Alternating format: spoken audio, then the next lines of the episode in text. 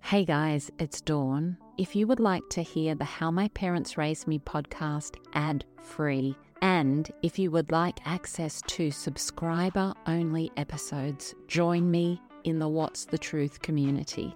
You can join via the Apple Podcast app. There's a link right there in the app, or go to what'sthetruth.supercast.com.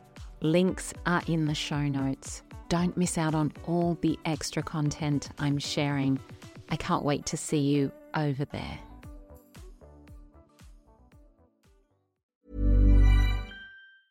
This Mother's Day, celebrate the extraordinary women in your life with a heartfelt gift from Blue Nile. Whether it's for your mom, a mother figure, or yourself as a mom, find that perfect piece to express your love and appreciation. Explore Blue Nile's exquisite pearls and mesmerizing gemstones that she's sure to love. Enjoy fast shipping options like guaranteed free shipping and returns. Make this Mother's Day unforgettable with a piece from Blue Nile. Right now, get up to 50% off at BlueNile.com. That's BlueNile.com. Burrow is a furniture company known for timeless design and thoughtful construction and free shipping, and that extends to their outdoor collection. Their outdoor furniture is built to withstand the elements, featuring rust-proof stainless steel hardware, weather-ready teak, and quick-dry foam cushions. For Memorial Day, get 15% off your Burrow purchase at burrow.com slash ACAST and up to 25% off outdoor. That's up to 25% off outdoor furniture at burrow.com slash ACAST. Many of us have those stubborn pounds that seem impossible to lose, no matter how good we eat or how hard we work out. My solution is PlushCare. PlushCare is a leading telehealth provider with doctors who are there for you day and night to partner with you in your weight loss journey. They can prescribe FDA-approved weight loss medications like Wegovy and Zepbound for those who qualify. Plus, they accept most insurance plans. To get started, visit plushcare.com slash weight loss. That's plushcare.com slash weight loss. The grooming and the manipulation, the lies started straight away telling me that this is what my parents wanted, that my parents hate me, that he loves me, that I love him. He told me that I picked him up at the pool. I was staring at him at the pool. If I say anything, I'll go to jail and he'll be fine and I'll never see him again. He would tell me how special I was.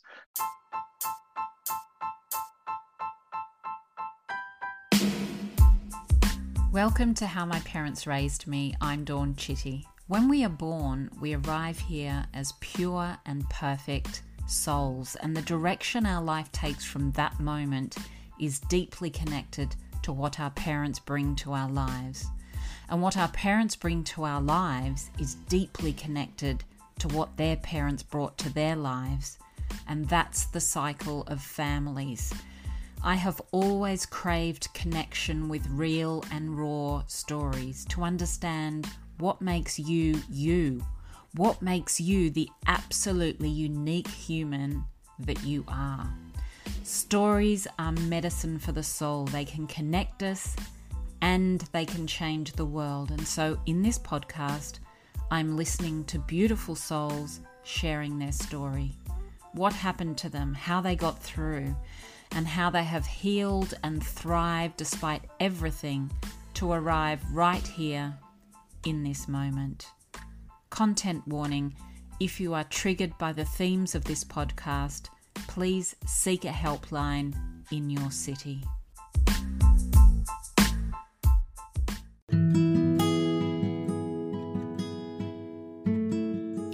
Beautiful friend, if you suffer from anxiety and are sick of all the ways it's taking over your life, please take a look at Panic Away.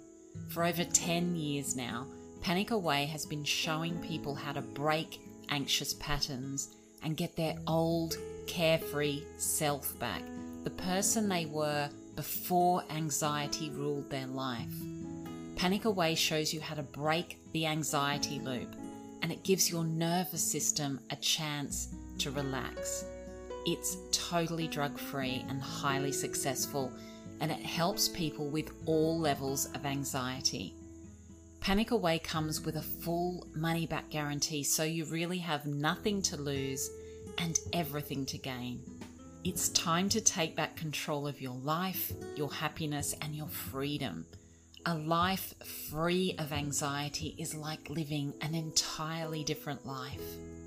Click the link in the show notes for access to panic away.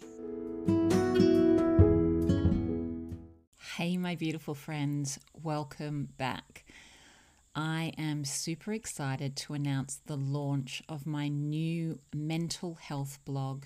It's called Heal. Each week, I'll be drilling down into all of the most important mental health topics that we speak about here on the podcast. It will be taking a deeper dive into answering the bigger question how can I heal from childhood trauma? This week, I'm giving you 21 ways to spot a narcissist and 20 incredible books that you must read on your healing journey. The web address to heal is howmyparentsraisedme.com and you can find the link in the show notes. Please go ahead and check it out, sign up for my weekly newsletter, leave a comment and support this healing community. My guest this week is Nathan Spiteri, and Nathan is such an incredible soul. When Nathan was eight years old, his life changed forever. He was just a happy kid from a good family, but an event at his local swimming pool on a hot summer's afternoon, just like any other, changed Nathan's life forever. He was attacked by a pedophile, and that one sickening act turned into long term and ongoing manipulation, brainwashing, and eventually Stockholm syndrome that lasted for five years. Nathan's eight year old self believed everything that he was told by this man, and Nathan became very detached from his family and friends, very quiet and solitary, and more and more attached to his abuser. And of course, Nathan never told a single soul about what was going on for years. He kept everything deep inside as his life spiraled out of control and eventually into drugs and alcohol and other destructive behaviors throughout his 20s and 30s. Nathan has written his life story in a book called Toy Cars. I've been reading Nathan's story over the break, and you know, we hear from people like Nathan who tell us their stories and then they tell us how they're healing and living a great life. When you read the book, you get a real insight into the years and years of struggle, the years and years of desperation. Nathan shares his story because he wants you to know what's actually going on. Because realistically, what happened to Nathan is every child and every parent's worst nightmare. And the best way that we can protect our kids is to be educated by Nathan and other survivors so that we can have an understanding of what happens to little children. There is a link in the show notes to Nathan's book, Toy Cars. Please click on this link to purchase your copy. It's a very important book. The statistics for child abuse are terrifying, and Nathan has been working and healing for years to get himself to a place where he can use his story to educate and inform and bring about change because this is not just Nathan's story. This is the story of so many, many men and women whose lives have forever been changed by one deeply depraved abuser. This is a trigger warning that this chat may trigger some listeners, so please take care if you are triggered by themes of sexual abuse. Please join me now for Nathan's story. Nathan, welcome to the podcast. I'm so looking forward to connecting with you today. Your story is gut wrenching and terrifying, and like a million emotions, I feel are quite indescribable because it is literally every child and every parent's worst nightmare can we just go back to a time before you were eight years old, before your life changed? Would yeah. you, what would you say childhood was like for you? Sure. Thank you for having me, by the way. It, it's lovely to be on here with you and talking with you. Before I was eight years old, you know, I grew up in a little town just outside of Canberra. which is the capital of Australia for, for the American audience. The town is called Queanbeyan, and I had a a normal childhood, so to speak. I, you know, I lived in a cul-de-sac, so we would always be out in the cul-de-sac playing with the neighbors and the kids in the neighborhood. You know, our parents would send us out as kids in the summer holidays and and don't come home until it's nighttime, until you know dinner time. So I had a a normal childhood. My parents are from Malta, tiny island Malta in the middle of the Mediterranean, just under Italy there. So six months before it happened, I went on my first European trip to Malta and London, and we were there for about three months, and it was the most amazing time. I, I remember it, and I speak to my sister about it quite a lot. And you know, we often say, "I wish we could go back to that time because it was just." every kid's dream to be, you know, in Malta, just swimming every day and playing with cousins. And so, yeah, I had a, I had a normal childhood. There was nothing mm-hmm. wrong. And, and I guess I was I was a little on the quiet side. I was probably more of an introvert than an extrovert, even before the incident. But I was always out playing with kids, and my my I had an older sister and a younger brother at this time, and then I had a, another brother was born when I was about 10, 11 years old.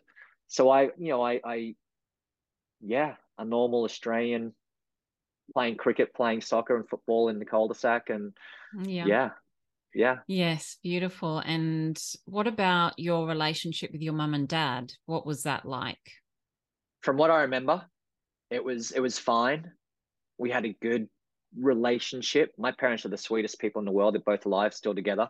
But yeah, they were the sweetest people, and we wanted for nothing as kids. We all got on well. I got on well with my brother and sister. We we're, we we're one happy little family unit. We we, yeah, you know, European parents. So, you know, mum always made sure we had dinner on the table and and and we, you know, ate our breakfast. They would make sure we we do our beds in the morning when we wake up. So mum was tough, dad was a softie. But, you know, nothing crazy or nothing out of the ordinary. She was just, you know, just she she made sure we had manners and made sure we we looked decent and cleaned up after ourselves. So yeah, I had a great relationship with my parents and, and my family. Yeah. And so at the age of eight, your life changed, but that day would have started off like any other day. Can you take us through what happened? Yeah. So it would have been, it was school holidays. It was summertime, just after January, or just after Christmas, sorry, in January. And growing up in a small town, during the summer holidays, literally the whole town would go to the public pool and we'd all swim, we'd all hang out, we all knew each other me and my sister rode our bikes down. We'd done it a thousand times before. So we went to the pool to hang out with friends. Normal day. Middle of the afternoon, my sister said she was leaving to go home or to go and hang out with some of her other girlfriends. And I'm like, that's fine. You know, I've ridden my bike down here before on my own. I can do it again when I go home. I can ride home on my own. So I think the pool, I, if I remember, I, I don't, but I think the pool closed probably at about six o'clock, 6 p.m most of 99% of the people had left. I, I just stayed to the end for some reason. I walked into the change rooms. I was followed in there by a man, followed me into the, into the showers and raped me in the shower. Kind of just grabbed me and shoved my head against the wall and, and, and raped me in the shower. First thing he said to me was that if I tell anyone, he'll kill me and kill my family. So, as an eight year old, I guess growing up in the 80s and the mid 80s, where we didn't have our mobile phones. We didn't have the internet. We didn't have access to, you know, the hotlines and the organizations that we did today. And being a simple little kid, I took that as gospel and I believed it. And this relationship with this man went on for about five years. Started out very rough and violent at his house. He would, you know, shove me against the wall, choke me out. He would make me pee my pants because I was so scared. And then he would, you know, abuse me on the couch, rape me on the couch. And even from the very first day at the pool, the the grooming and the manipulation, the lies started straight away, telling me that this is what my parents wanted, that my parents hate me, that he loves me, that I love him. He told me that I picked him up at the pool. I was staring at him at the pool. If I say anything, I'll go to jail and he'll be fine and I'll never see him again. He would tell me how special I was. So it started from the very beginning and it just kind of accumulated, just built and built from there. So very rough, which went into a Stockholm syndrome type relationship where I I thought I felt love for this man. Stockholm syndrome is when you feel love for your abuser or for your captor or, or in that kind of situation. So I felt love for this man again through his grooming, through his manipulation, through his lies. And, you know, it, it, got to the point where, like I said in the beginning, it was very rough and violent. He would choke me out, shove me against the wall, beat me about the head, rape me on the couch, to when he would then offer me food, give me a packet of chips, give me some cordial or some, you know, some soft drink or, or water, and then put his arm around me and take me into the bedroom and that was his his I guess showing affection and showing love.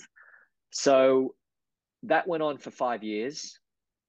From there, he just abandoned me. He disappeared out of my life, and I say he abandoned me because at that time I had pushed my family completely away. I mm. wanted nothing to do with them. I wanted to be with this man. I thought I loved this man. He told me how special I was. He was giving me gifts. And I had completely disassociated myself with my parents, my brother and sister, my friends, even though they were there and I was still living with them and hanging out with them. I did it and I said what I had to say and I acted out of necessity, out of necessity.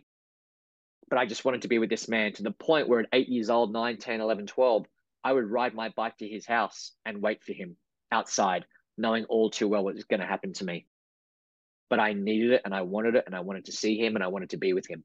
So he abandoned me at 12 years old just before my 13th birthday, it was.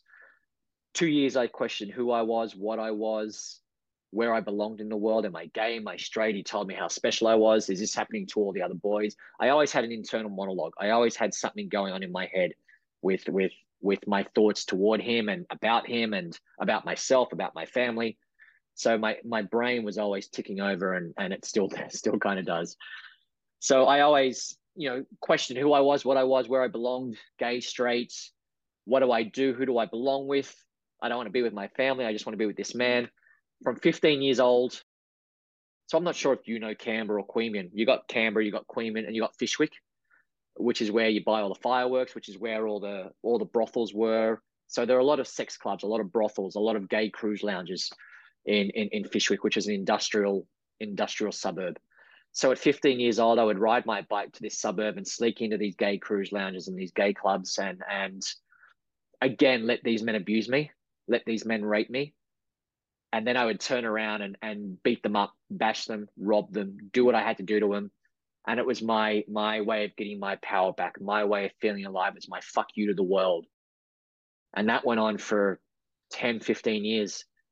I I remember it about just after he abandoned me or he left me, 12, 13 years old, I would start stealing my dad's cigarettes. My dad used to smoke back then. So I'd start stealing my dad's cigarettes, steal his beer and his, his, his, his, his scotch. He used to drink his scotch and his whiskey. And I would sneak him, I'd, I'd steal him and take him to the park and just drink and get drunk as a young kid. And, and that was my way of, of forgetting about it, of numbing myself and numbing the pain. So that started my addiction and my journey into alcoholism and into drugs and into sex and into violence again yeah that went on for about 15 years 20 years i i from canberra moved to sydney hoping to get away from that life in canberra i was living in sydney in potts point then in king's cross so i was i was deep in it i was a personal trainer and just got got back into that life and you know smoking crack and and just in a bad place and you know cocaine and and speed, acid, all of it, ecstasy. From there, I, I was doing some modeling and acting. I got invited to come to New York to study. So I came to New York, studied at HB Studio in the West Village, again, hoping to get away from my past, to start a new life, forget about Australia, I can start a new life here in America. But, you know, you've been to New York, you know what New York is like. You can get what you want when you want. Everything's readily available for half the price of anywhere else. So I fell back into it and fell back into it into a bad bad way to the you know I was shooting heroin. I was lots of drugs, lots of sex, lots of violence, try killing myself, the ideations every day. And then after three, four years, or about probably about four years in New York, I, you know, hit my rock bottom. I was in a bad place. It was wintertime just after my birthday. All my friends were abandoning me. I was on my own, severely depressed. And I, I said to my best friend who was who was done with me, I said, I need to talk to you. We we need to talk. We need to get together. So we met at a cafe in the West Village. And she was sitting there. She was waiting for me. I walked in and mid mid afternoon, freezing cold. Whole cafe was full of people. I went in, grabbed a cup of tea, sat down with her, started crying, and still couldn't couldn't talk to her about it. couldn't couldn't express how I felt and what what I was going through. And she was like, Nathan, I'm done with you. I can't do this with you anymore. I'm out. She got up to leave, so I grabbed her and I just yelled out, I was abused. I was raped as a kid. So after 25 years of, of silent suffering, after 25 years of never saying a word to this about saying a word about this to anyone, I finally spoke my truth. I finally let it out. She sat back down and I, I told her about the drugs and and about the abuse. I didn't go into it all. I couldn't, I wasn't ready to talk about the sex and the violence with men and, and where I'd gotten to. But then she helped me find therapy, helped me find a therapist. So I started therapy, then group therapy, rehab, AA, Narcotics Sex Anonymous. And it's been a 12 year journey of recovery, learning about myself, who I am, what I went through, my relationship with this man, with my parents, with my my brothers and, and, and my sisters. And now I guess my journey has has evolved into now I just had my memoir released and and it's about talking about and and ending the stigma and the narrative that surrounds male and child sexual abuse because it's still such a taboo subject and no one wants to talk about it. So for me, it's about talking about it, educating the world, saving lives, you know, being a voice for the voiceless, for the ones who who don't have a voice, who will never find peace, who will not be able to get closure. So if I can do that, if I can facilitate that, if I can help these people find some peace in their life and get some closure, then then that's what it's about for me now. Doing a lot of speaking engagements. I just did a TED talk my book and my story is being turned into a movie. So there's there's a lot of things going on as a result of of, of my past. But for me, it's about changing the world, being a better person, giving back, and and saving lives. So that's that's kind of me in a nutshell. wow, wow, wow, wow. And so that's a lot to process because what you you spoke about was this initial attack and then you you all of a sudden you've gone on and and you're having this sort of constant relationship with this this man. I mean how does that actually happen?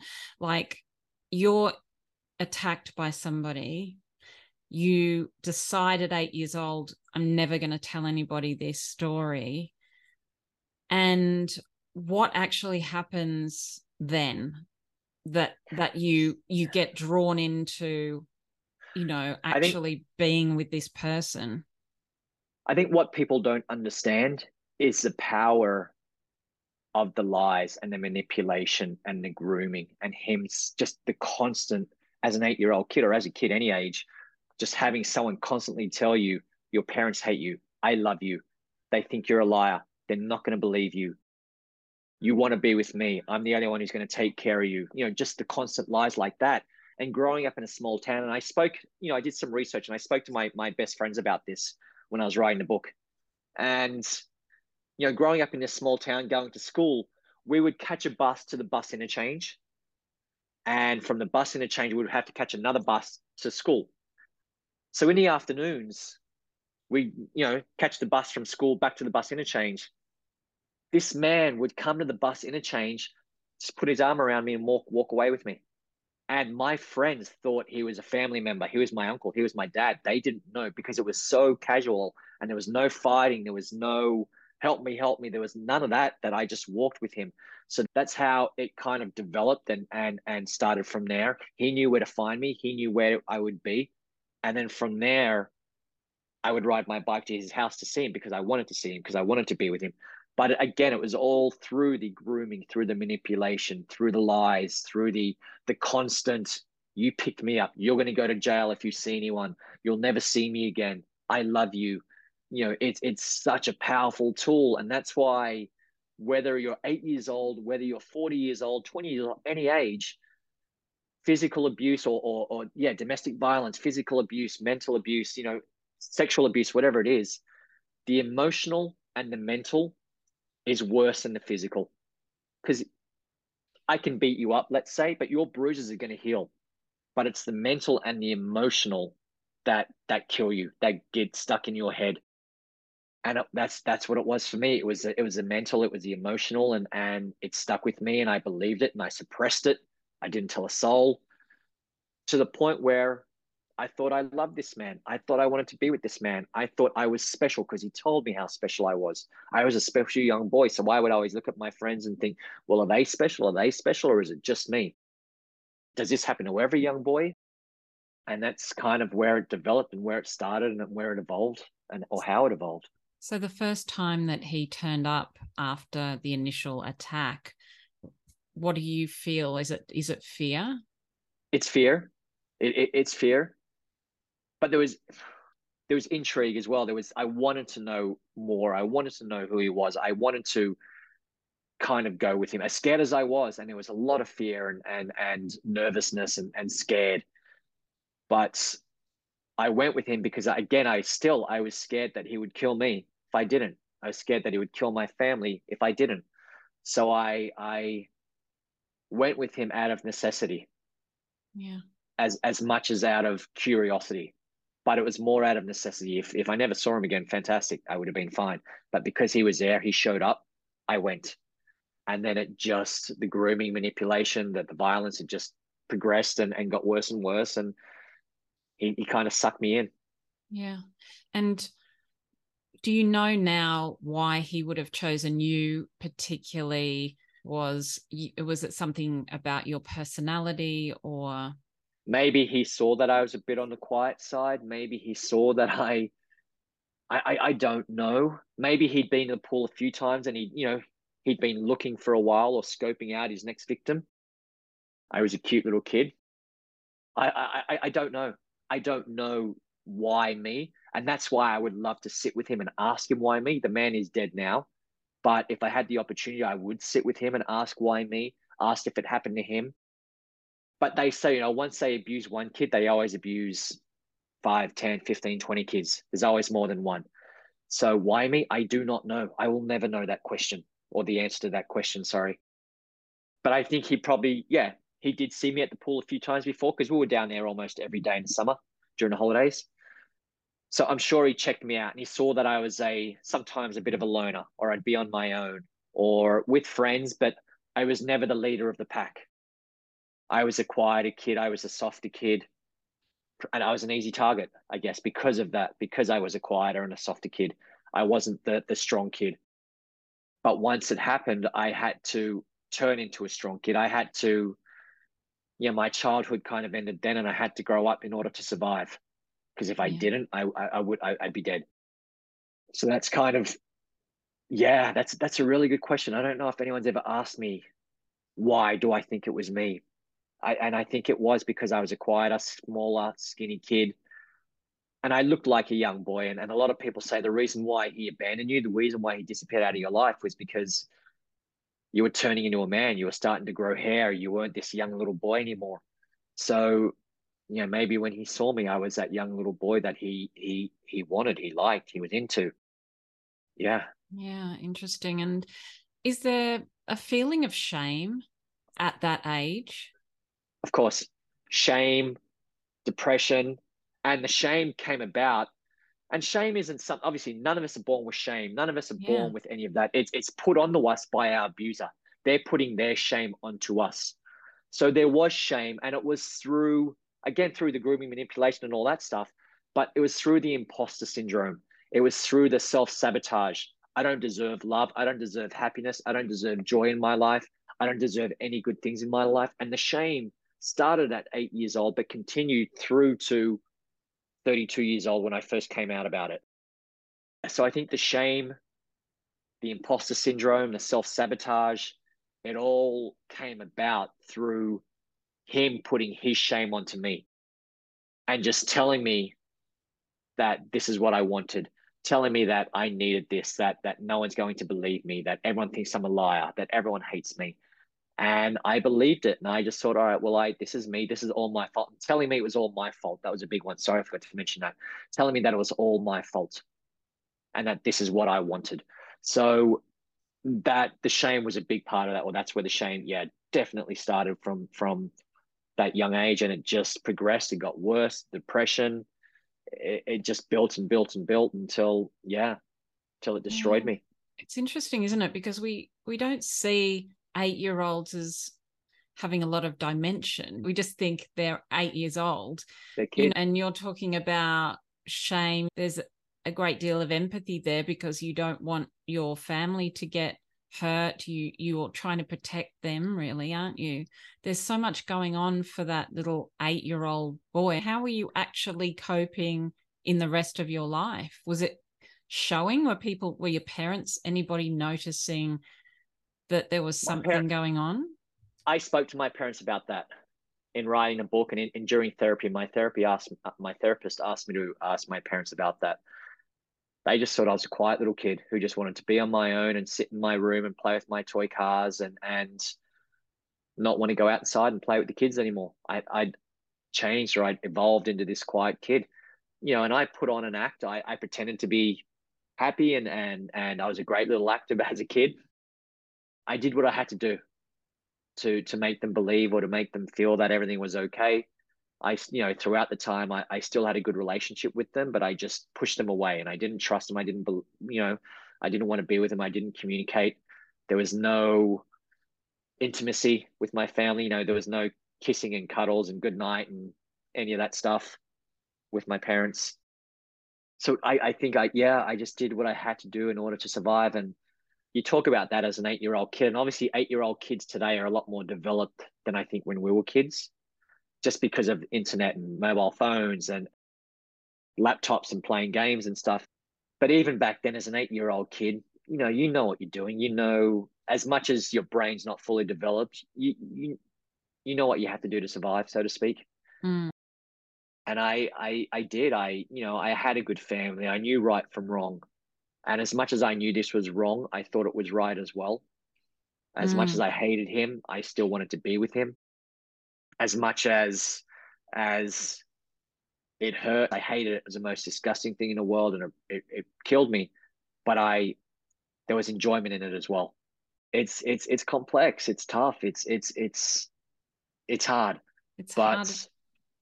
Yeah. yeah, it's yeah, and you know I've done the years of therapy, and I'm still learning about myself today, and I I I understand who I am. I know who I am. I understand my relationship with this man. I understand my relationship with my family, with my parents, brothers and sisters, lovers, friends.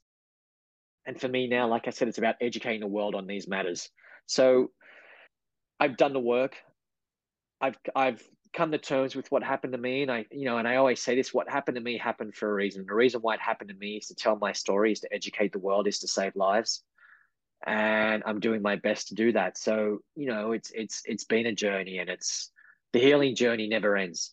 It's an everyday thing. It's a it's a an everyday you know learning. I, I learn something new every day. I evolve every day. I, I educate myself. I grow every day, and it's about sitting with it and sitting in it and being a part of that when that stuff hits you and when I know I've gone on, on, a, on a bit of a tangent here, but you know when these thoughts hit me and a depression hits me, it's not about just throwing it away and letting go of it and getting rid of it.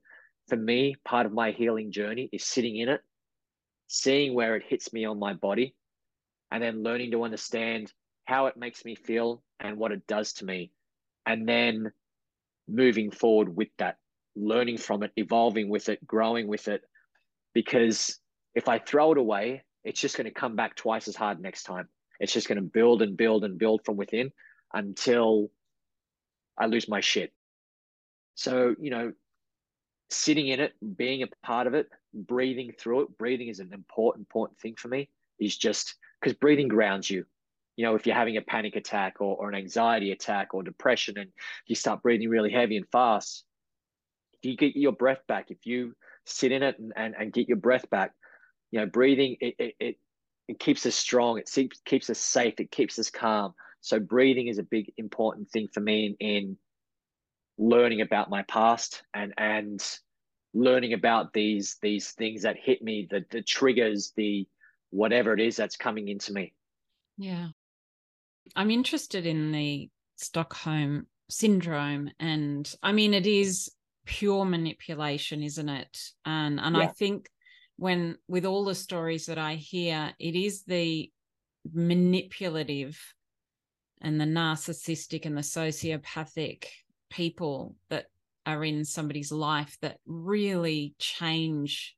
It's just so deeply damaging because you don't know what's real and you don't know what's not real you know you and that don't. that's the the hardest part about it but i'm interested in you said that when this relationship first started that this guy wasn't even like you think if you were going to try and manipulate a child you'd be giving it lollies and and trying to make it a fun thing but you're saying it didn't start off like that at all. It was still very it was fear based very fear based and then it turned into the the fun and the lollies and the drinks and you know arm around me and you know a, cup of, of, ice cream or whatever it was.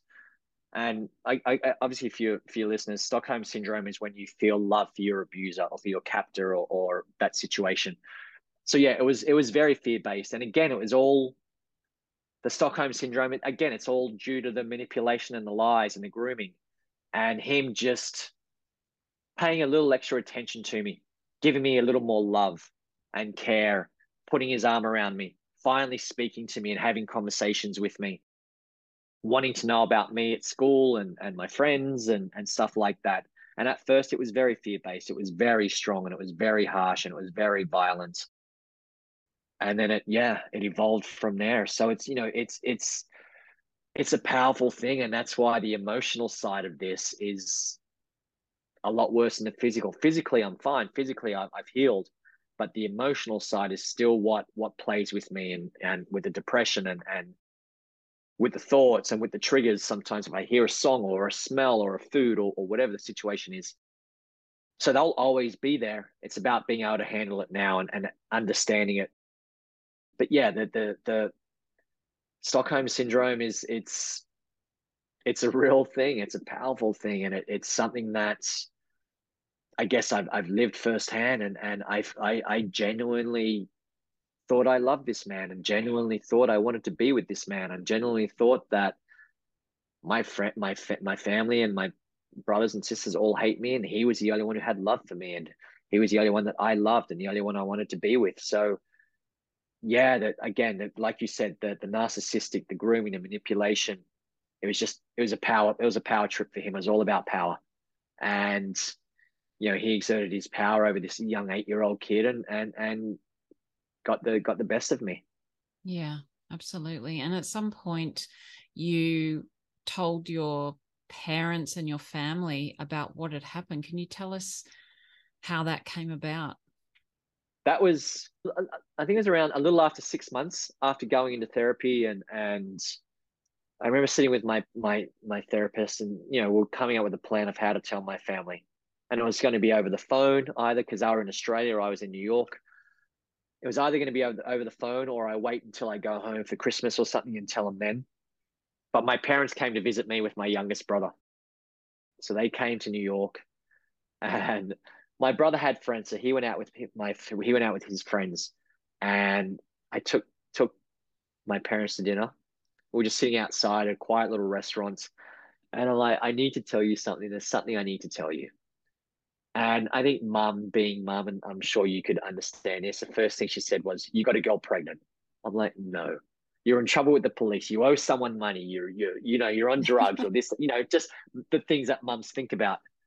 And I'm like, No, no, no, please just, just shut up and listen. Just, I need to tell you something. And I said, I was abused as a kid. And she goes, No, you weren't. You know, we didn't abuse you.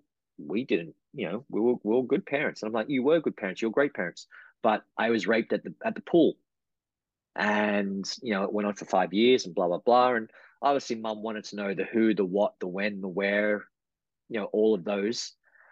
And it's it's fascinating because the first thing she said to me is exactly the first thing my sister said to me, and what they both said was, "Wow, that explains everything about you." Now we understand now we know why you were the kid you that you were. Now we understand the, the severe depression as a child. We understand why you're alone. We understand the alcohol and the drugs and where you were going. And it's, you know, like I said, my mum was a disciplinarian. My mum was a tough one. My dad was a softie. And it was the first time ever. And it, it, it freaked me out so much where the roles were reversed. So I told him, and mum just got up and wanted to give me the biggest hug of, of her life and just crying and just wanted to hold me and take care of me. And dad, for the first time, and my dad is, you know, a beautiful, soft old man. It was the first time I'd ever seen my dad get angry, like really fucking angry. And my dad was, who is he? I'm going to fucking kill him. And, you know, blah, blah, blah, you know, very protective and what a dad would do. And it just freaked me out. And I didn't know how to handle it. Like I had to get out of my mum's hug. I had, I had to move away from it. And I'm like, Dad, it's it's okay. You don't need to do that. I'm telling you just so you understand who I am. I don't blame you, and I don't blame my parents at all. Like I said, my parents were the sweetest people in the world. I don't blame them. I just need them to understand who I was and why I was the person that I was. For a long time, I didn't want to tell them. But for me to move forward with my life and my healing journey, I needed to tell them. And now my relationship with them is great. It's you know we've come back together with my brothers and sisters as well. I, I've let them in. I've you know we communicate. It's it's great. Whereas before, before I told them, it, it was almost non-existent. Yeah, my sister and my and my mum said the exact same thing. Now that explains everything about you. My my youngest brother, who was probably 18, 19 at the time, he was quite cute. He just comes up and goes, do you want a hug or can I give you a hug or something? and I'm like, no, it's, it's or maybe we we did hug. I can't remember, but it was just really he didn't know what to say or what to do. And then my other brother in Australia just you know told me he loved me and he's here for me if there's anything I can do. Blah blah blah. And obviously he wanted to know who he was, and he him and his mates were all going to go and kill him and all that stuff. But yeah, telling my parents and telling my family was was a big part of the healing journey in order for me to move forward and, and to find peace. Yeah, so that's that's how I first told him.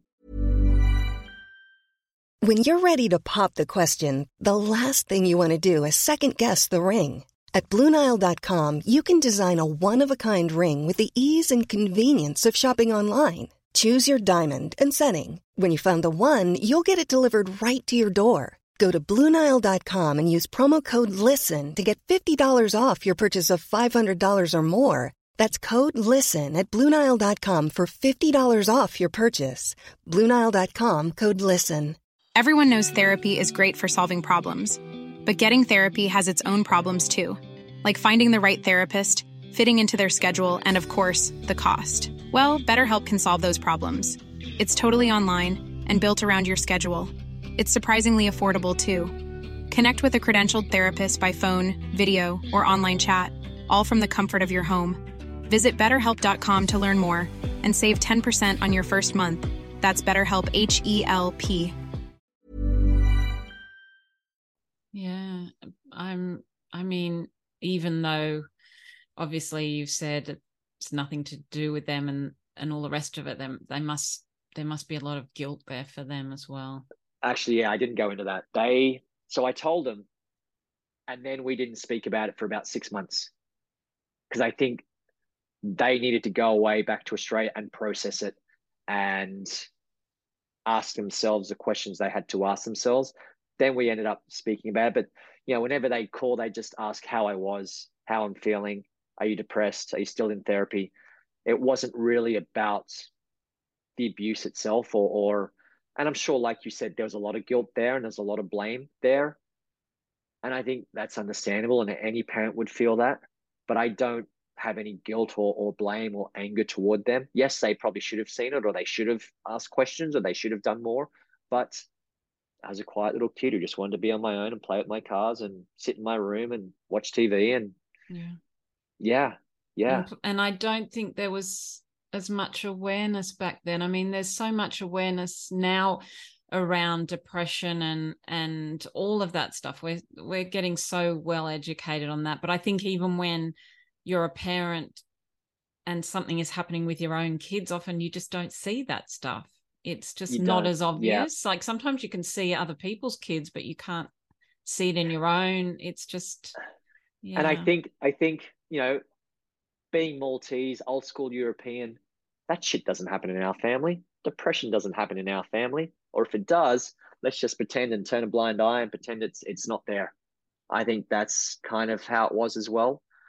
Yeah, so you know, it was an educational thing for them. They just didn't get it. They didn't know it. But you know, they're very loving and supportive now of everything I'm doing, and and and it's it's funny. My mum, my mum always says, you know, they'll support me through anything now with what I'm doing and on this journey and the spe- and you're speaking about this stuff. They're just, you know, as long as you're happy. Mm. That's that's that's what they say. As long as you're happy, as long as you're okay, and as long as you're good mentally, that's all that matters. Uh, so they're they're they're they're great now, and it's but you know it's I couldn't imagine what they were thinking and what they went through. I remember the first day when I very first told them. We went back home, and this breaks my heart. We went back home, and they were sleeping in my bedroom. And they went to bedroom, closed the door. I was sleeping on the couch, and I just heard my mum cry. So I know it fucking I know it affected them, and I know it got her, or you know, it affected dad as well.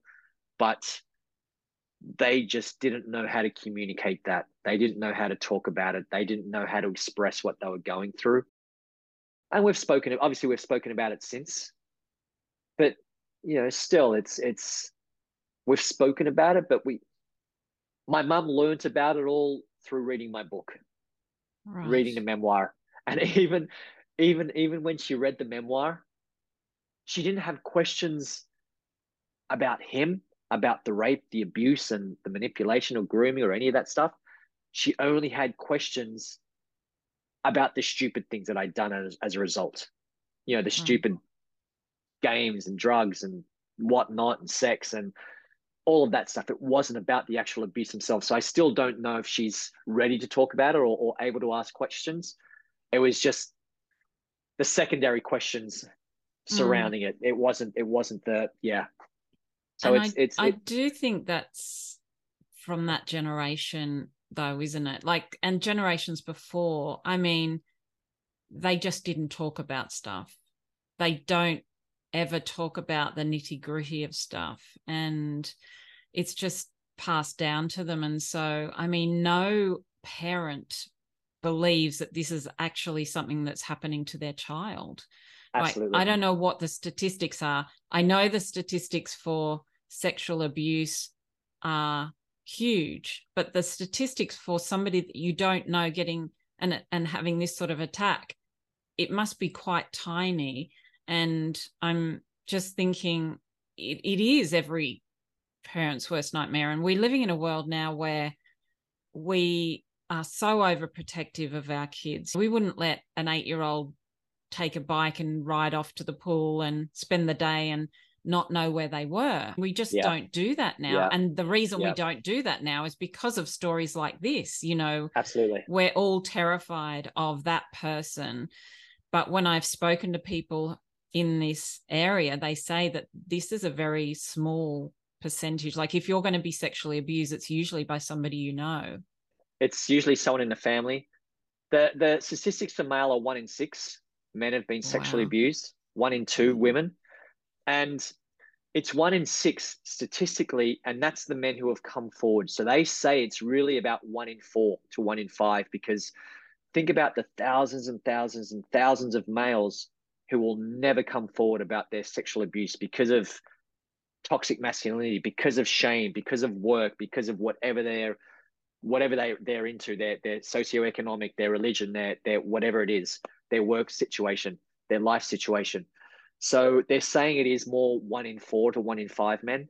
But, and I've had, I had a big article come out about me in 2018 in the Canberra Times and the Sydney Morning Herald. I had hundreds of men back then reach out to me saying, You are the very first person I've told. You have given me the courage now to tell my story. And since the memoirs come out, it's it's thousands of people have or close to a thousand people have probably men and women have reached out to me from all over the world saying you are the very first person I've told. I've had women from the Middle East reach out to me and tell me I'm the very first person I've, I've, they're told. And I've helped these women get some get therapy or online therapy. And these women have said to me, we can't talk about this in our town or in our country or in our city. One of the ladies said another woman from her town came out about being raped, being abused.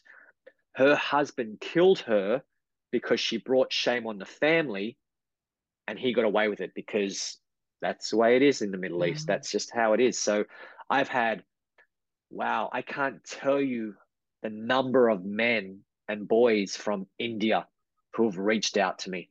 Wow. It is ridiculous number of boys from India, the number of men from India who have said, we are not allowed to talk about this. We cannot talk about this in our country. And I'm the very first person they've told it. It's a, it doesn't discriminate. It's a global thing. Black, white, Muslim, Catholic, you know, whatever religion, whatever color you are, whatever country you are, it happens, and it's an epidemic. It's a it's a global epidemic.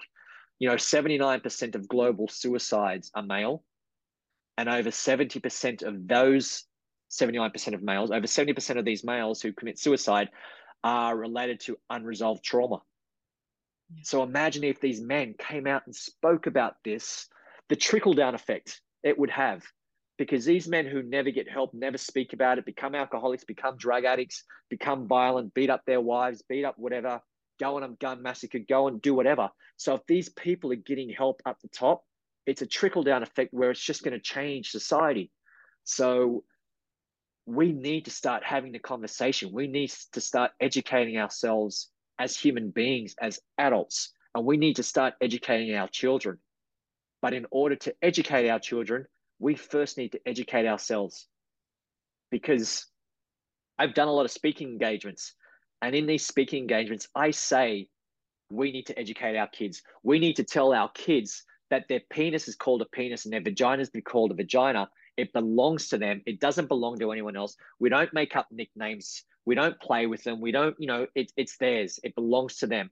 And if someone touches them, if someone makes them feel uncomfortable, it's okay to talk about it you are not going to get into trouble. You are not going to get in trouble with the police. You're not going to go to jail. You are going to be believed, which is a big thing because a lot of these kids aren't believed.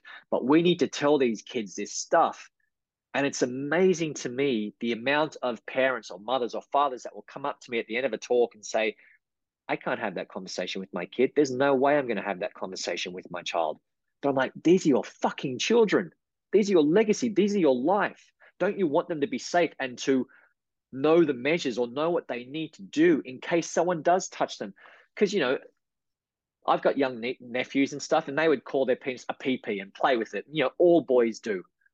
But we need to tell them that you, you're not allowed to play with it, that it belongs to them, that if someone else plays with it, because if we make light of it, if we make jokes and if we give it nicknames, if some random dude comes in the picture and gives it a nickname and plays with it, these young kids are going to think it's okay and it's the norm. So we need to inform these kids but in order to inform these kids, we need to first inform ourselves. We first need to, well, we need to educate ourselves. Otherwise, what's the fucking point? Why are we here? Yeah. And the more we educate ourselves as adults, the more we open our ears, our hearts, our minds, and, and more importantly, the more we drop the prejudice, the narrative, and the fear that surrounds male and sexual abuse. And and let's stop turning a blind eye to it. Let's stop pretending it doesn't happen and start having these conversations, these real conversations around mental health. And we are, we are more so. But it's it's fascinating since my memoirs come out. You know, I, I was with with a PR team, and we would approach the media. Ninety percent of the media would say to me, "Nathan, if you're a woman, we would talk to you today. Because you're a man, we are not going to talk about this." And that's where society's at, and that's why we need to change this. But that's why these men are being abused and, and no one wants to know about it. Toxic masculinity. You know, toxic masculinity is the outgrowth of men being groomed through TV, through society, through sports, that that vulnerability is is weak and it's not manly and it's shameful. But it's not, you know, the more what I've learned and and I think most men are starting to, to, to come onto this now, the more you are vulnerable, the more you're able to communicate, the more you're able to talk about your fears and cry and and share the darkest secret of your life, the more masculine you are, the more of a man you are, the more of a healthy relationship you're going to have with your partner, your wife, your, whatever it is. And and we just need to change that. We need to stop that.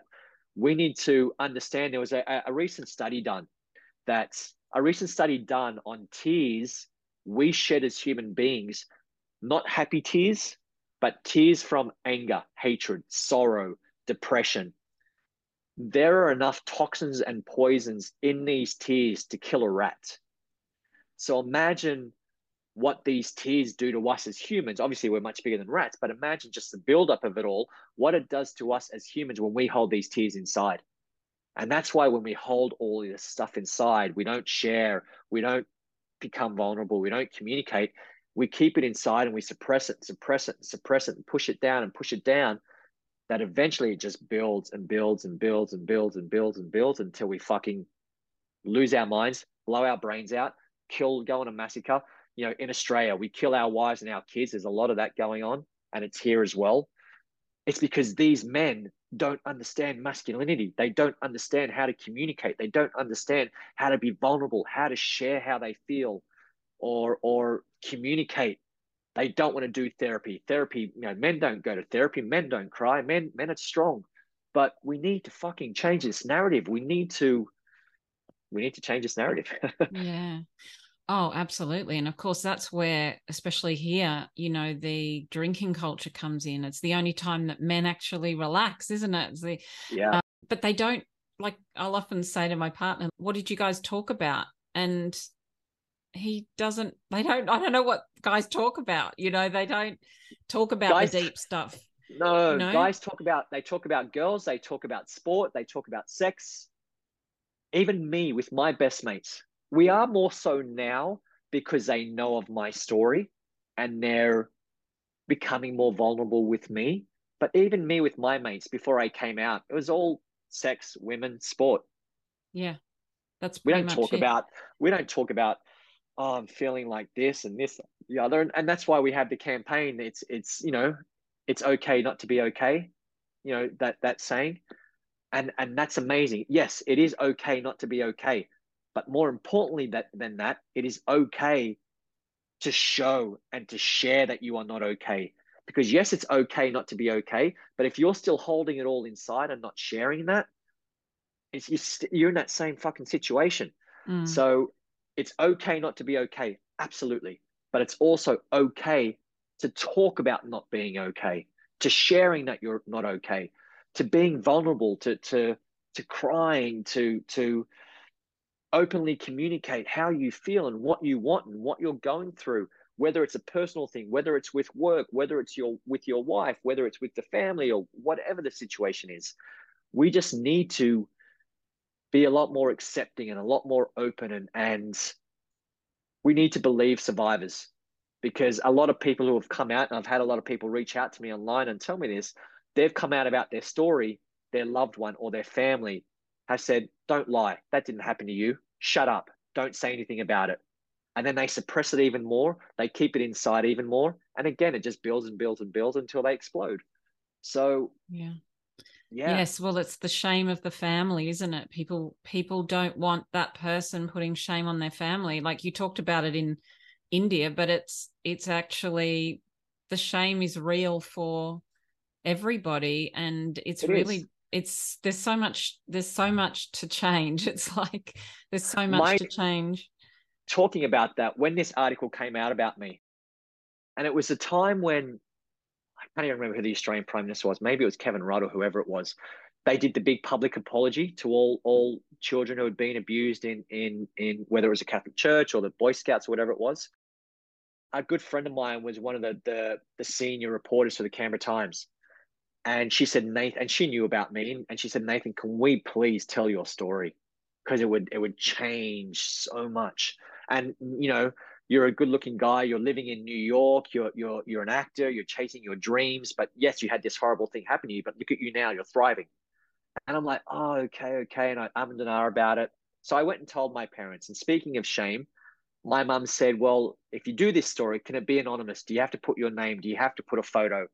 And you know, I spoke to to Brie, my friend, and she said, Nathan, we have to because otherwise it's anonymous, made up story. But if we put your name, if we put your photo, it adds so much more weight to the story, and it gives a story life. And I'm like, you know what? Fuck it. Yes, let's do it. So, yes, my parents were really scared and worried, and holy fuck, you know, old school Europeans. What you know, what's everyone going to say, especially in that little European community? what are these people going to think of us and think of our family? It's going to bring shame. But when the article came out, my parents had nothing but love, or they received nothing but love from their friends, from the community, from my brothers and sisters as well. They thought, you know, there'd be some trolls or there'd be some haters online, but touch wood, there weren't. And they received nothing but love. So I think in receiving that, they understood that, okay, this is okay. This is okay to talk about it and we need to talk about it. So then they they opened up and they relaxed a little bit more. But it was, you know, initially there was a lot of shame there. There was a lot of oh my God, you can't do this. You can't put your name out there. You can't associate yourself with this because then we're going to be associated. And what's everyone going to think about us? But when they received love from all their friends, then then they were okay with it. Yeah, and I think it it so depends on your experience, doesn't it? Because I I've heard that a lot where people have opened up and told their story, and they have just received, you know, so much more connection with other people because in the end there's all these other people around you who probably have a very similar story you know who are struggling with all the same things and and who are desperate to for somebody else to say this is you know what's happened. I don't have to listen to a podcast to hear a story. I can actually speak to the 20 people that i know locally and half of them probably are struggling with all the things that i am you know and that's it's, what yeah, it's all about. it's so fascinating. After my story came out I had so many anonymously and, and guys who I knew reach out to me and say the same thing happened to me at the pool, or the same thing happened to me in Canberra, or the same thing happened to me in Queanbeyan.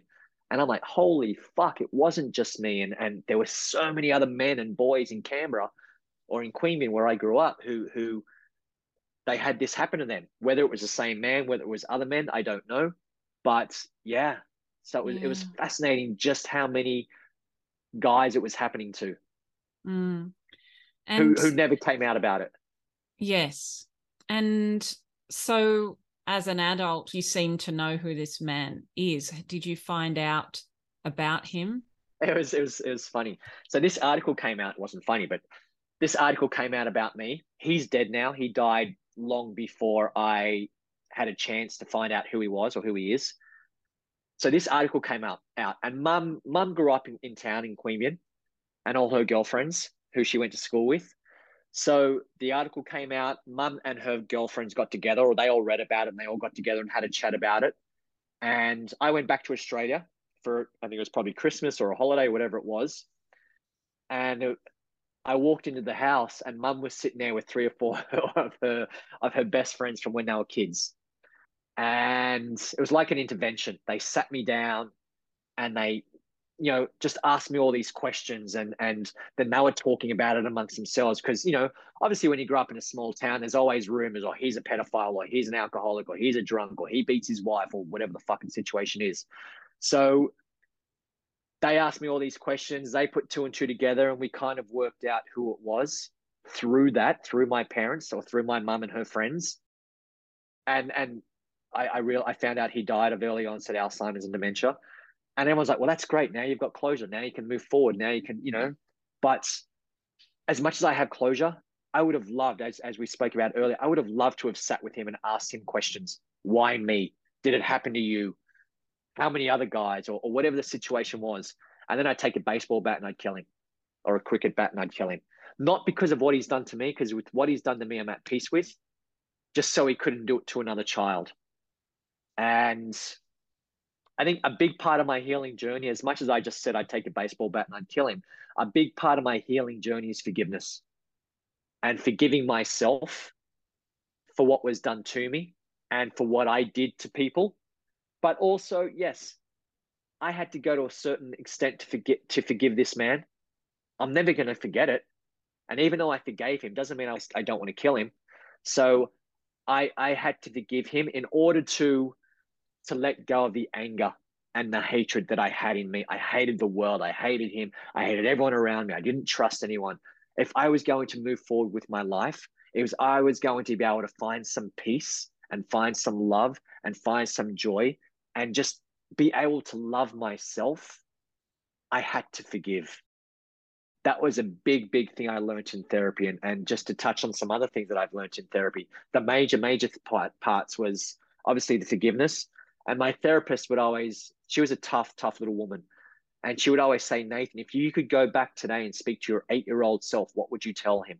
And I would arm and ah about it and not want to answer. And I had no idea. But she just kept on me, kept on me, kept on me until it just came to me one day in therapy. And I realized that it wasn't your fault. If I could go back and speak to the eight year old boy, I would tell him it wasn't your fault. Once I learned that, the weight started, you know, lifting off my shoulders like an onion. The, the layers started peeling off. I was finally able to understand, like I said earlier, my relationship with this man, my relationship with my family, with friends, with lovers. And I remember in group therapy, my therapist said to us all, All right, I want you all to talk about something that you're proud of, something that you've achieved in life. And they all went first and I was last. And it's all in it's all in the memoir. But it was my turn. And halfway through everyone talking, I just started crying. And I just it just hit me and it knocked me. And as much as I'd hit my my lowest point in life, my real lowest point in my life was in group therapy in the safe space. It wasn't when I was dr- on drugs. It wasn't when I was depressed. It wasn't when I was getting beaten up or raped or anything like that or, or beating someone up. I hit my rock bottom in group therapy because when it was my turn to share what I'd, I'd achieved or what I'd yeah, what I'd achieved or what I was happy about in my life, I realized that there was absolutely nothing in my 32 years of existence. There was absolutely nothing I had achieved or I was proud of in my life. Mm. And it just fucking knocked me. It, it broke me, completely broke me. But then one of the other guys who was in therapy with me, he leaned into me and said, Nathan, you're here. This is what you should be proud of. This is what you've achieved in your life. And it's so fucking true that showing up is what mattered most. Showing up is what matters most. Is is finally being able to talk about what happened to you, share your story, openly communicate. Because once you do that, as hard as it is, and that that that that healing journey is tough and can be very hard, it just gets easier. Talking about your story, finding peace gets easier. So just just showing up is what mattered most. Is is something that's very powerful to me. And another big thing for me in finding closure for myself was my therapist in group therapy said, "All right, I want you all now to write a letter to your abuser or to your traumas, telling them that they do not own you anymore, that you're free from them, that that you're you're a survivor, you're thriving, you're strong." And it did take me about two, three years to write this letter. It took me a long time. I didn't write it straight away because I still wasn't ready for it. I wasn't there. I still needed to learn more about myself and learn more about this man and go on this healing journey, do my therapy and, and my AA and all that type stuff. I went home. It was, it was my sister's husband died. He died of cancer when he was young. So we went home. I went home for the funeral. And I sat in my bedroom when I was a kid I found this toy car that this man gave me. That's why the book is called Toy Cars. I found this toy car that this man gave me, and I just sat down and wrote the wrote the note to him, telling him that he doesn't own me anymore, that I'm free from him, I'm powerful, I'm strong, I'm a fucking survivor, I'm no longer a victim, you know, all that stuff. And then I went down to the local park and near the Queanbeyan pool, near the pool, and I burnt the letter and I, I burnt the car. I burnt, I built myself a little, little, little fire, and just I, I put the fight, the note in there, and and and I burnt the car, and and you know, do what. Another thing that the therapist said to us is was, is to do what we want with the letter. We can burn it, we can give it to a loved one, we can take it to our grave, we can give it to our abuser, we can give it to a family member, whatever you want to do with the letter, do what do what you want. However, you're going to find peace with that and get closure with that. And for me, it was just to have a quiet moment on my own with the letter, with the car, and then just burn it and let it go and see the see the ashes just fly into space and and and be done with it. So that was a big part of my healing journey, being able to move forward, being able to find closure, being able to educate myself and understand the situation. Wow. Yeah, that's so powerful, isn't it? Even just when you said that you, what would you say to your eight year old self. Eight year old self. And just being able to say it wasn't your fault. I, I oh. just, you know, I felt this kind of weight come off of myself. Just, oh, you know, it's so amazing. And then to be able to release all of that in a letter. And it sounds like you found a really incredible therapist as well. That's I, got I that's did. a huge key, isn't it, for people? That's a massive key, and, and you know, it, it took me a while to find to find her. And even when I when her and I finished, and I had to find another one because my therapist passed away. I always make sure to find a therapist, and I'll ask questions, and you're okay. You're allowed to ask questions. I want a therapist who has been through it, not not necessarily what I've been through, but has have but has lived a life, has had some trauma. You could be academically smart. You could be the most academically smartest fucking person in the world. But if you haven't lived it, if you haven't felt it, you don't know it as, as much as you can read about it. So I've always wanted to be with someone who who who gets it and who understands it. So that is an important thing. And and for anyone out there who is looking for a therapist, don't settle. So don't don't settle and look for the one that you're going to connect with. Look for the one that's going to work for you very important. Another big important thing in my healing journey is to surround yourself with the right people. The people who are going to love you, the people who are going to trust you, the people who are going to believe you, the people who are just going to sit there and listen. That's what we want is we just want someone to listen and to believe us. And I talk about this in my TED talk that three of the most important or the three of the most powerful words in the English language are I hear you. And to surround yourself with someone who hears you, who fucking understands you, who's going to listen, who's going to support, who's going to love, who's going to hold, who's going to be there for you and do all that stuff. Because, like I said, you can tell someone and they're going to say, that's bullshit. That didn't happen to you. Shut up. Don't talk about it. Just live your life.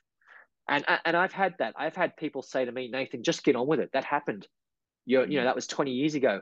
But what people don't understand is what happened to me, what's happened to you, what's happened to everyone out there when it relates to trauma, it's a part of me now. It's a part of my DNA. It's a part of who I am. And it's not about, like I talked about earlier, it's not about throwing it away and letting go of it. It's about moving forward with it. It's about doing the work so that you understand what it is. You understand what you went through. You're understanding your relationship with it, and you're able to move forward with it. You're able to evolve with it. You're able to grow with it because if you let it go and just throw it away and that didn't happen, that didn't happen, I'm going to pretend it doesn't exist. It's going to come back and kick your ass twice as hard next time. So making sure to surround yourself with the people who love you, the people who trust you, and just be kind on yourself. Take care of yourself mentally, physically, emotionally. For me, a big part of my healing journey, and again, it was in the, in the story in the book, is going to the gym. And as much as as I needed to be healthy physically, going to the gym kept, kept me sane or as sane as it could mentally and emotionally. They were two very big things for me in, in my in my healing journey. And even today is surrounding myself with the right people. Not mm. falling back into the old crowd of the drugs and the sex and the violence and and just just be kind to yourself, take care of yourself, and give yourself time. Give yourself yeah. time because it, it's it's it's not a quick fix. Yeah, absolutely. And I feel like for you, it would have been like almost relearning who you are because you wouldn't have known really who you were. You became like... you became this person that was so manipulated. You wouldn't have really known who you were. And I as I was getting older, I was becoming the person who was manipulating people, who was grooming people, because I had to do it in order to survive. I had to do what I had to do to survive. And I, I spoke about this a lot in therapy that my eight year old kid, he stopped being a kid and had to grow up to, in order to survive. So this young kid inside of me is coming out now. I'm learning who I am now. And it's, it's funny. And I, I, I talk about in the book and in other situations where sometimes I have an out of body experience and I'm like, what the fuck am I doing or saying? I, I just feel like such a kid right now. And it's just this young kid in me who never survived, who or who never had a chance to grow and and to be himself and to just be a normal kid. So I, I, I'm getting into that now and I'm, I'm learning about that kid now and I'm, I'm, I'm learning more and more about him and who he was and who he is and, and what he is now. And for me, It's simple to say, but it's hard to get there. All I want in my life is peace, love, and joy. Very simple to say, but it's very hard to achieve. And I want joy because there's a big difference between happiness and joy. Happiness is me talking to you right now. Happiness is me getting a job. Happiness is me buying a car or going on a holiday. But joy is from deep within. Joy is an emotional state from within. And I've never felt joy. I've never felt real peace. I've never been at peace in my life. And I've never felt love. I've never felt real love. So for me now, that is what I want. That's what I'm achieving.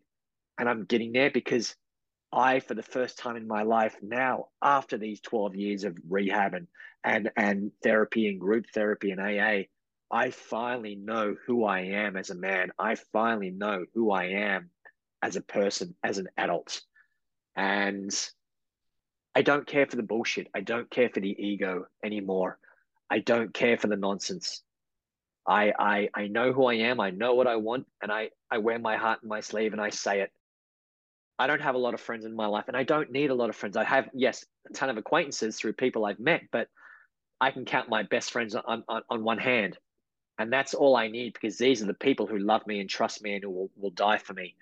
So that's that's that's what I want. Peace is is a big thing for me. I just want I just want peace because my head is goes at a million miles an hour and my thoughts and you know all that type stuff. So for me, it's just about being in a quiet place whether I make $20,000 a year, whether I make $20 million a year, it's irrelevant. Financially, it's irrelevant because you can have all the money in the world, but you're still the loneliest person in the world.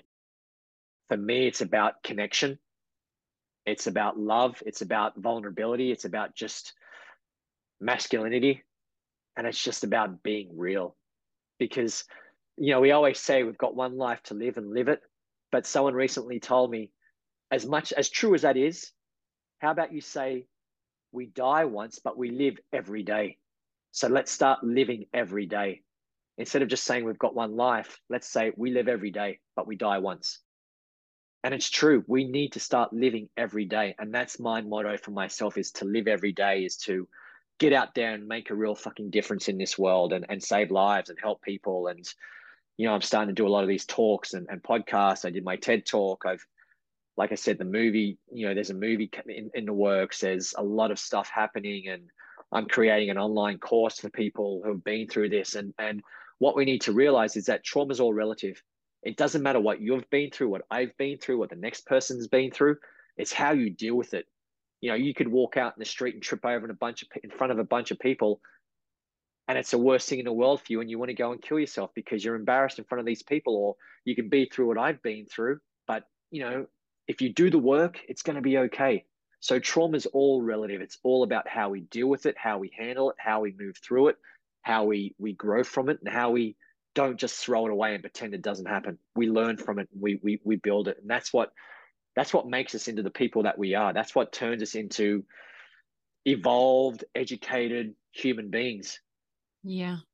As thinkers and doers, and as like-minded people, and as people who who want to change the world and want to talk about social issues and social justice and mental health and, and abuse and you know all these things that are so important in the world let's start doing that and mm. and you know it's funny the people who i've spoken to and there's not a lot of people but there are uh, you know quite a few people out there who will say nathan i'd love to help you but what am i going to get out of this how much money am i going to make and what is this going to make me look like?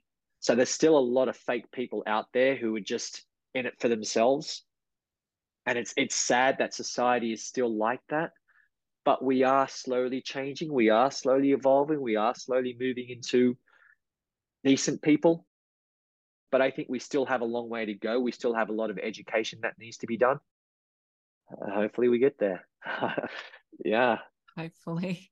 So i was just wondering if you have any advice for parents of little kids that that would save them from being in this situation? Is it just think, communication?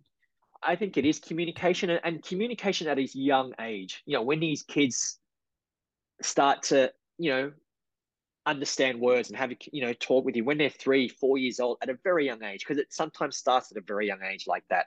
And also, which I guess is, you know, we're talking about that era, our parents' era. Become, just be more aware. Look at the change in the kid. If your kid is an extrovert one day, then the next day he's just locked in his room and doesn't want to talk to anyone and has changed and is an introvert and he's just shy and shallow and and his whole persona has changed. Do something about that. Don't just sit there and think oh maybe he's just an introvert or maybe he's just you know he's just a quiet kid. Speak to him communicate let them know that they're not going to get in trouble let them know that they're going to be believed let them know that it's not their fault just just open your eyes and your ears and become aware yeah. And you know, and, you know, even if you have to go on their phones or go on their social media, because they're going to talk to their friends before they talk to you.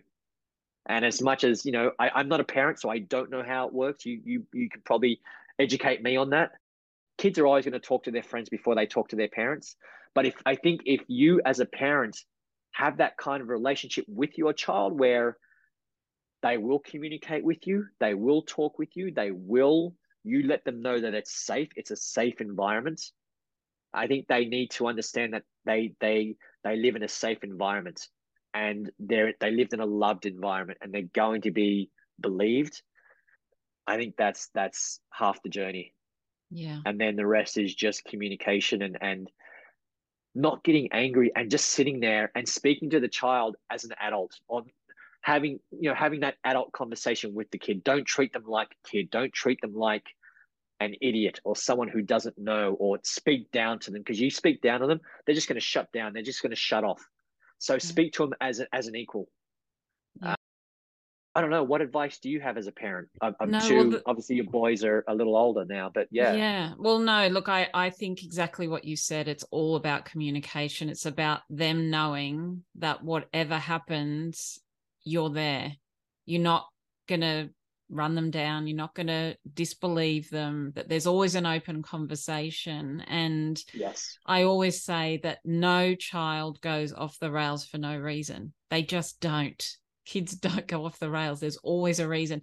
And I think we have this, there's this whole mentality that teens are a nightmare. You know, you get to, you're a teenager. I mean, I was told this as a teen. Oh, you're a teenager now now you're going to start doing this, that, and the other. It's actually the other way around because we're treating them like that, that they don't talk to us and that they hold things in and that, and then that's a downward spiral. And I've seen yeah. kids go off the rails who were one minute absolutely fine and then they've just gone bang everything's just caught up with them. You can't yeah. ignore a child for its whole life. It's going to explode at some point you know. Exactly exactly. Yeah.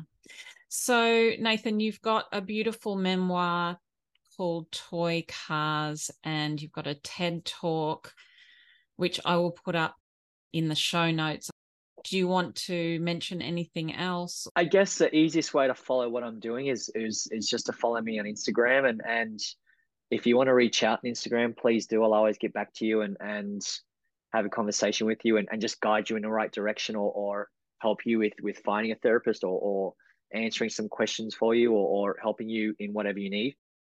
So just i guess find me on instagram and just that's where i'm posting about everything and, and talking about everything and yeah just just watch this space because uh, you know i think there's going to be a lot coming up and a lot going on especially when the ted talk comes out and with you know this movie and, and whatnot so a lot of exciting times Absolutely. Well, Nathan, it's such an honor to hear your story today and just to connect with you. I think everything you're doing is amazing. I love you've found this purpose because of everything that's happened to you, that you're now using that in such a positive and beautiful way and just telling your story because it does mean so much to somebody that's listening that's yeah. Holding yeah. something in that they've never told anybody. It's it's just beautiful what you're doing. Thank you so much for connecting with me today. Absolutely. Thank you so much for having me on and and let's do it again sometime. Let's do a part two. Yeah no it's been nice. It's been fun. Thank you Thank you for being on this journey of healing and community with me. If you listen on Apple, I would love it if you could take a moment to post a review for the podcast. It would mean a lot. Check the show notes for all links recommended in this episode. If you're on Instagram, follow me at My Big Love Project and please share this episode with someone you know needs to hear it. Thank you for joining me. You are such an incredible soul because you are you. You are unique. Your journey is unique, and you can absolutely change the world with your story. Your time is precious, and I so appreciate you being here. Thanks for joining me. I'll catch you next week.